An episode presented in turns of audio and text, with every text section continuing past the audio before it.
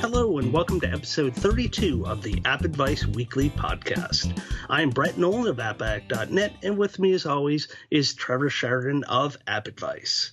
In this episode, Trevor and I try to avoid going mad while exploring dungeons with flying felines, bohemian livestock, and an anthropomorphized cube.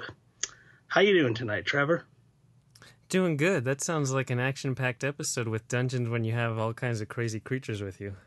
I know. I like. I'm going crazy. The stress Exactly. levels is through the roof.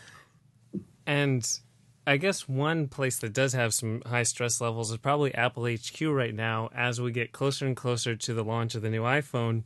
And we have a pretty good idea that the date's going to be September 12th, as Wall Street Journal reported it and then TechCrunch corroborated it. And so September 12th is two weeks away from when this podcast is going to be published. And so that's going to be a Wednesday, the second Wednesday in September. And Apple might have it at the Steve Jobs Theater at their new campus, but it's not quite ready and it's not going to be ready in two weeks. I don't know how they're going to pull that off. So they really haven't sent the invites out yet, and press don't know where they're going to go to to cover this event. And it seems like there's a lot of moving parts, especially because there's so many big things coming for this event. Right, yeah. I mean, there's so much hype and expectation for this that they want to get it just right, especially where we just had the Samsung Note 8 announced and all, and there was all that hype about that. That Apple really wants to do this event up right, and I think they're they're trying to rush to get things ready, but at the same time, people are now, well, what's happening? Like, why don't we have the invites yet? And so, I it seems like it's already kind of having problems even before they get going. So hopefully they can figure this out, and the invites will all of a sudden show up while you're listening to this podcast, and uh, we'll have that September 12th date, which has all already been confirmed. It just hasn't been confirmed by Apple to the masses. Right, and that's pretty much all we're waiting on. But it makes you wonder if Apple is hesitant to send this date out or, you know, confirm it, how much supply is there going to be of this super greatest iPhone of all time? Oh, Right, yeah, I'm a little nervous that it's going to be one of these things. If you even delay to try to think if you want to buy this thing, you're already going to be months from getting it. So if you don't jump, like kind of like that jet black uh, iPhone 7 when that first came out, and if you weren't up and you didn't weren't lucky enough to get in on the the order, then you were out of luck and you had to wait months to get it while they tried to rush to keep up with demand. Yep, and so you can mark your calendars. Hopefully, like Brett said, the invite comes out as you're listening to this podcast. And that means we can move on to some apps this week. And I know Apple's busy at work, and that's our app this week at work. It is a time tracking app that really tries to make it as easy as possible once you get everything set up. So it has a bunch of different features so you can set up your work schedule as well as what projects and tasks you might be working on. So that way, down the road, all you have to do is press create new entry and then it can start a live timer. So, say you click that right when you get to work, and then you can go back and stop it whenever you want, and then you can assign it to a project and task that hopefully you've already created or you've used one time. And then it's really easy to assign where your work is going to, your hourly wage based on different projects and tasks, or specific clients that you might be working on. So everything is kind of automated once you get that initial setup made. Right. Yeah, I can see this as an invaluable tool for someone who's like a freelancer, maybe like an artist or something that has multiple projects going and they need to keep track of how much time they're spending on these different projects and how much they're going to be charging the client for their hourly rates, whatever they happen to agree on uh, with that particular client, and somehow keep track of how much time was spent on each one of these different things. And so where you have that constant countdown timer, you can easily see how much time you're spending. And like you said, once you get those projects set up, it's super simple to then just add new entries for these things to list how much time you spent. You can even set up defaults for the different clients. So if you, or clients or projects, so that way if you do do an additional entry for something that already exists in there, it pulls in all that information. You don't have to keep on re-entering it each time. So you always have this nice little monthly, daily way to track how much money uh, to charge various clients or or where you're spending your time, just to see a at a quick glance how your time is being used.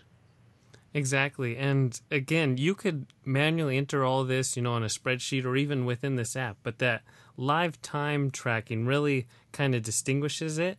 And then there's a completely minimal interface. I don't know if you could do a much more minimal interface than having text on a white screen, a couple columns, and a big new entry button, and that's it.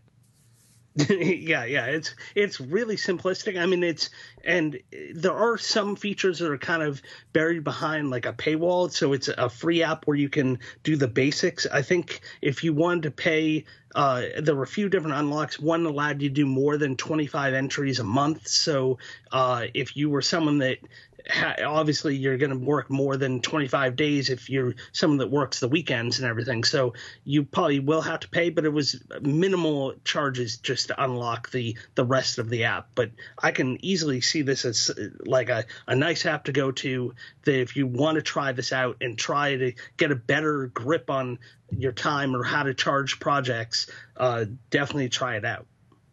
Right. So you can unlock the full app, everything, all the different extensions for four ninety nine, or you can just you know put in a manual work schedule for $1.99 or data export for $1.99 or like you said the unlimited entry is $1.99 but if you get into the flow of this app for free it's best to just pay five bucks and then you have a time tracking utility that's really well done and has a number of different features even though it's so simplistic in design Right. Yeah, and there's ways to back up your data too, so you're not going to lose. You can email it to yourself. You can uh, back it up to the cloud, so you don't even have to worry about that part of it either.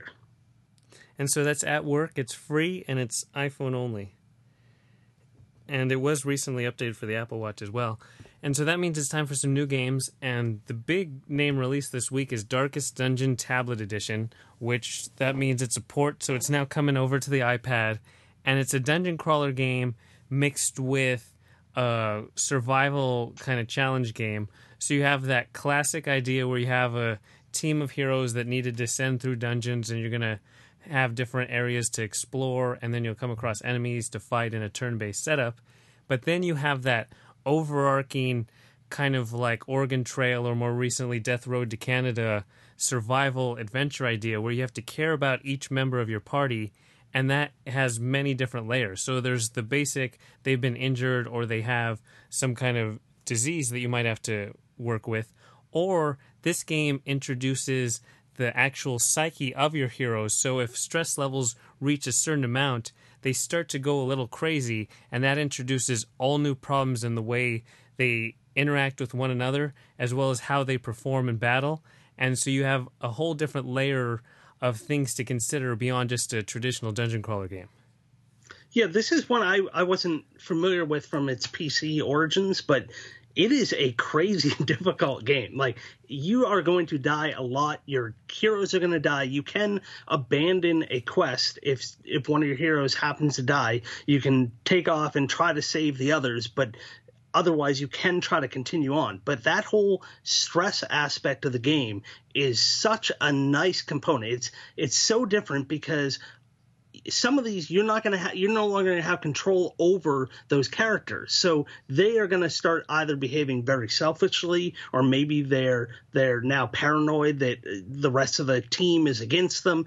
And so you can't predict what they're going to do and so it really changes the whole gameplay. So you're you're trying to protect them from this, and say they survive the quest, you can then go. They have other means for you to like have them rest or do other things where you can put the the remaining parties that may have survived the quest and try to bring that stress level down to a point where then they're now a contributing member of your team. Or you can try to just push forward and see if you can complete the quest and take your chances, which odds are it's not going to go too well unless you're really near the end of the quest.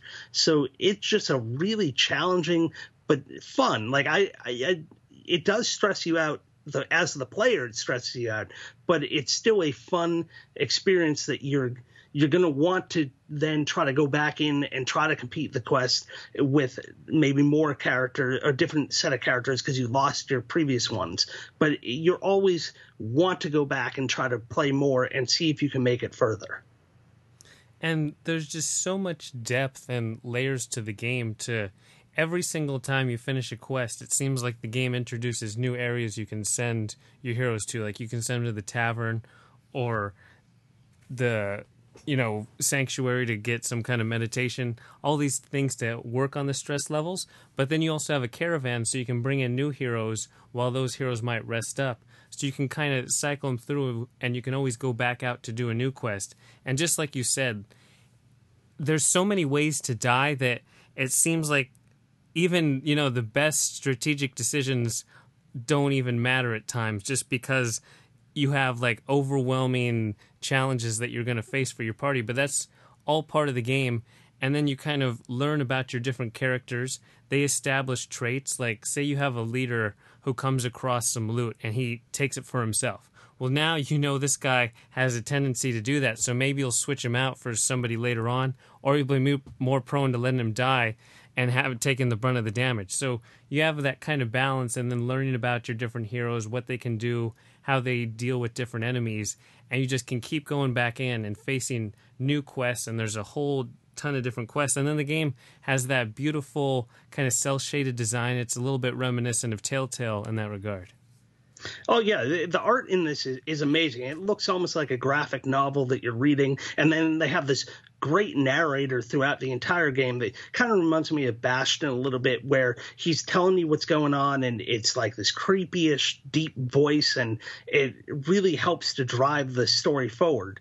Now, as far as the actual combat in the game goes, that's all this turn based. So you'll have your party of four characters, and they'll kind of be in a line. So you're moving them down through each room in this dungeon, and then you'll there'll be an overarching map you can see, so you can kind of decide where you want to go to next. But as you're walking them along, you just tap on the screen to kind of walk them forward or backward. You'll come across various objects, and you can tap to try to pick up these things. Maybe it's a, a torch that isn't lit, or maybe it's a bookshelf and you want to explore the bookshelf. Well, you're kind of taking a chance when you do that because you don't know if the stuff in the bookshelf is going to be safe or if it's going to cause one of your characters to go mad or something. So you're always kind of weary about do I take a chance at picking up some nice loot or do I just keep on moving and hope to make it through this quest, find the things I need to kill and kill them and move on.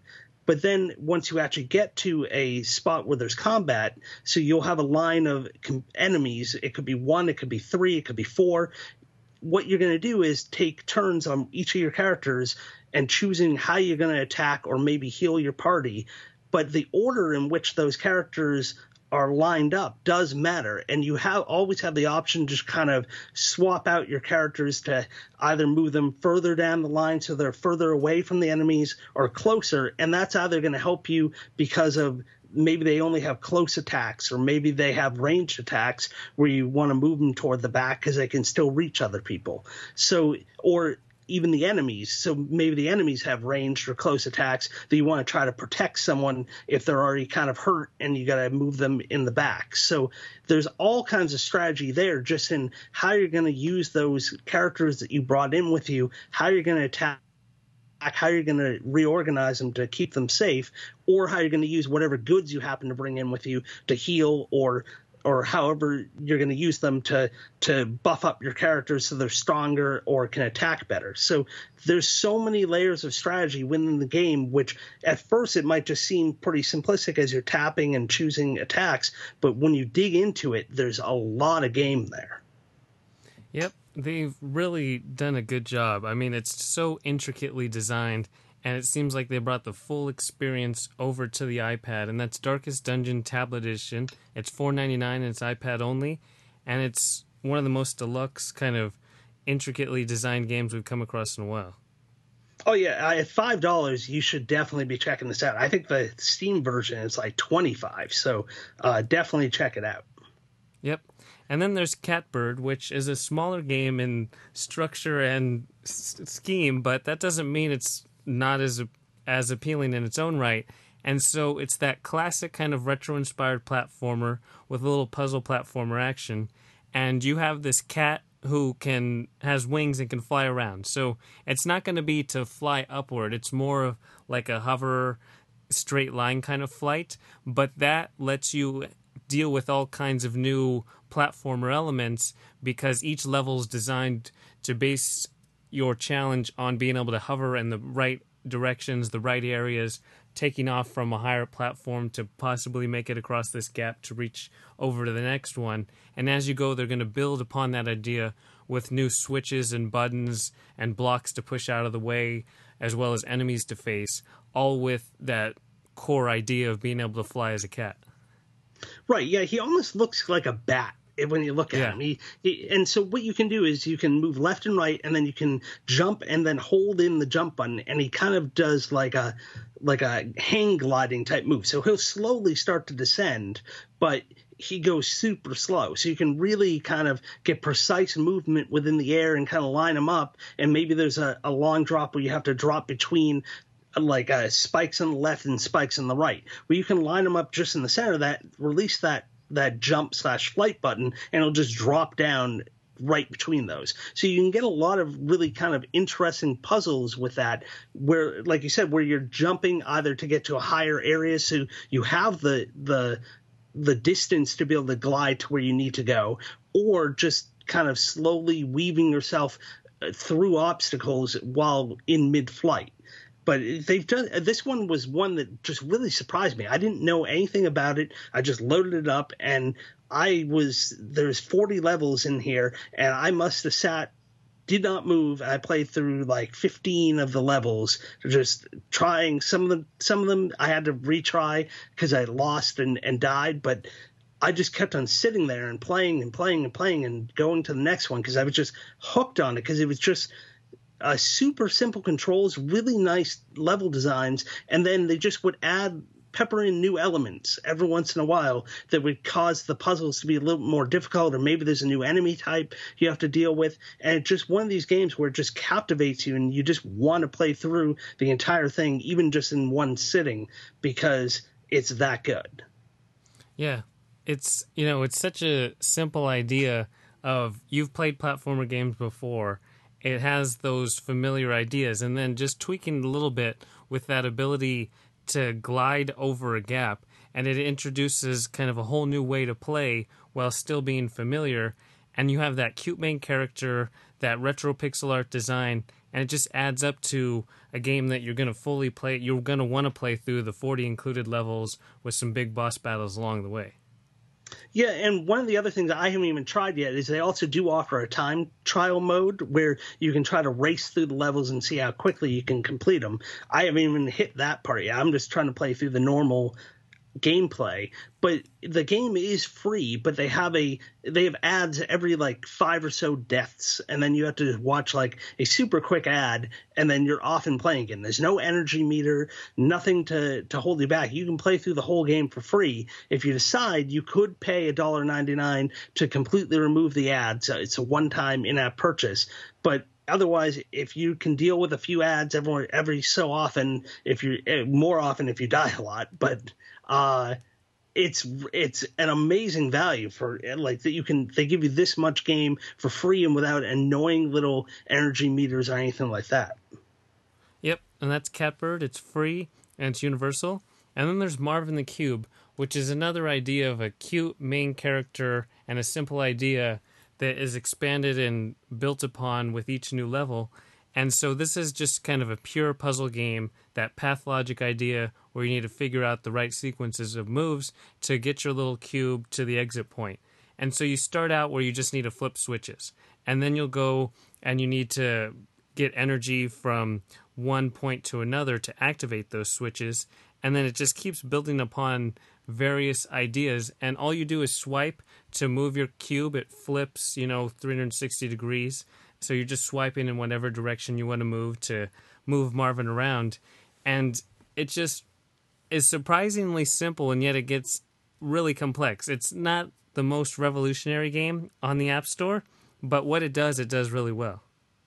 Yeah, so you're basically rolling him around. So there are points where you have to roll into like these other cube-like contraptions, and then when you roll, he those roll with him, and so he can now get higher because say it rolled underneath him. Well, now you can get up to maybe a second level of platforms and then he can roll off and leave his little attachment behind but now he can reach like a new level so they've it's it, you're right. It doesn't really create anything new, but it does do a really nice job with the level design that they're always building, they're always making it tougher and tougher. And this game did get kind of tough pretty quickly, and then you had some levels that were fairly easy, and then uh, then it starts getting super tough again, just as they add the new elements. So it's a little unbalanced, I thought, with the with the difficulty. It's not like a straight uh, ramp up, but it definitely gets really difficult as you get through and there's more and more things to deal with and you have to kind of pre-plan how you're going to do it. Otherwise you have to restart the level and try again because you can end up in a spot where you can't move him anymore just because of like something that's attached to him that has no place to go. And so there will be times where you have to completely restart levels if you paint yourself into a corner. Yeah and you know they really they get that personality and charm from like Oddbot, and then it has a little puzzle and robot idea of Mekorama. It has that same kind of vibe where you have puzzles that build upon themselves. They each fit in their own kind of puzzle style, but they share that cute little robot as a main character, and they want you to proceed through all the included levels. In this case, there's over 120 different levels in Marvel Marvin the Cube. There's even a subtle little storyline, kind of like Oddbot, where your cube is malfunctioned. It's been essentially thrown to the garbage, and then it proves the manufacturer's wrong as you get it to perform these different tasks and move through the levels. Yeah, one of the other aspects, I, I love that little storyline. Yeah, and it, it's it's just one little cute aspect they've added to it. And it, one of the other things they do that that's kind of cute is the way they've set up the customization of your cube. So initially you can roll onto like this little rainbow square that it'll appear somewhere in one of the levels. It, it's not in every level. And when you go on that, each time you find one of those, you get a few more additional ways you can customize the cube. So you can put on eyes and nose and mouth, ears. You can change the color of them. I think there's glasses and I think there's hair too. And so it kind of in those levels where that thing appears, you want to try to find, you want to try to just finish the level, but then you also have this, well, maybe I shouldn't leave yet because I really want to find a way over to that little customized thing to see what new things they've added and what I can get uh, new things I can put on this cube because you're watching this cube roll around the whole time. You want it to look kind of cool. And so I just thought that was a neat little way that they've done it where it's not like a common menu that you always can access. It's just kind of like a portal that shows up every once in a while. Yep. And so that's Marvin the Cube. It's free, it's universal. And then there's Hipster Sheep, which has sheep dressed as hipsters essentially. and it's a tile based puzzle game where you drag tiles onto the board to create a path from point A to point B for the sheep to get to. And along the way, there might be suitcases or gold coins or various pickups that you want to direct the sheep to. And at the start, it's pretty straightforward. You place the tiles in order. But then the whole board's empty, and you might have a tile that you place closer to the end before you start placing them around the beginning. And then you can backtrack that way. So you have that constant balance, and you only have one tile at a time to drag up onto the board. And the tiles keep coming kind of like a pipe dream or pipe mania idea where you have specific ones you need to find a place for and then go back and try to do the same thing to create that full path. Right. Yeah. So you don't even need to fill up the entire board. So all you have to do is so once you start to move through it, there'll be three collectibles that the sheep has to pick up on its way out. The golden stuff is extra, so that that just allows you to unlock additional ways to customize the sheep later. But there'll be like cupcakes, there'll be the exit sign, and then maybe there'll be like suitcases or mixtapes or something hipstery. And so as soon as you put down a tile that allows for a path for him to go towards one of those items he has to pick up. He'll start following the path and go that way. So you never have to actually fill everything. You just have to find amongst those tiles a way to form a path that gets from the start to that exit sign and hopefully picks up those other collectibles along the way. And each level has a specific goal where at the end what's now hip because they're trying to get to the next big thing. So it might be like, you know, organic sweaters that you get in line at Starbucks.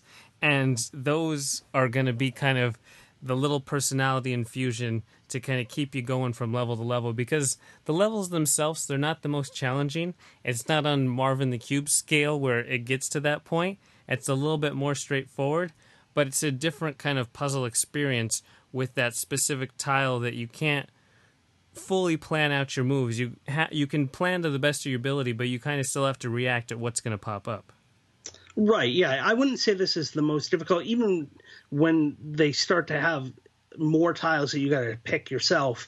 It still never gets super difficult. It's usually pretty easy to complete the levels. The thing that drives me forward is just the humor of the game. Like you see these hipster sheep, you always are curious what their next big thing is going to be. Uh, the, the, there is an energy meter which normally I'm super annoyed by, but this one seems to be free flowing, where they give you a lot of the things and they're shaped like Starbucks cups. So that's a win for me. and then they just updated the app, and the update notes said things were getting too mainstream, so we added some improvements to make it more niche for everyone like who doesn't love an update like that? This is like they are totally into this theme and just driving it forward and going for bust. And i love that they never stray even from the update notes from that whole hipster theme that they have going. And it's just that whole thing that i just really love this game even though it's not very difficult.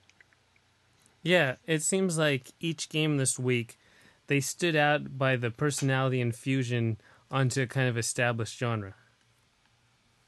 And so exactly, that is yeah. hips- and, yeah. and that's hipster Yeah, I sheep. It's just free. gonna say- it's universal. Yeah, and so one last one which really drives home that whole personality is there's a second episode. So in 2014, a game called Bertram Fiddle came out. It's an it's a point and click adventure game set in the 19th century Victorian London, and you're this adventurer, and so you're trying to solve a murder. And so now they've just come out with Bertram Fiddle Episode Two, A Bleaker Predicament, and it Nice.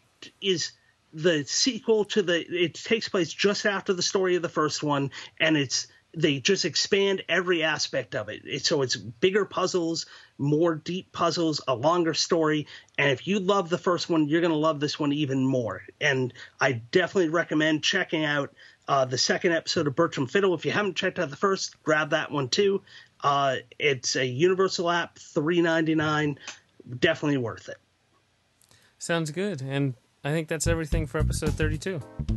yep that's all i got Brett, thanks for joining me. Uh, pleasure as always To everyone listening, we hope you enjoyed, and we'll talk to you next time. talk to you later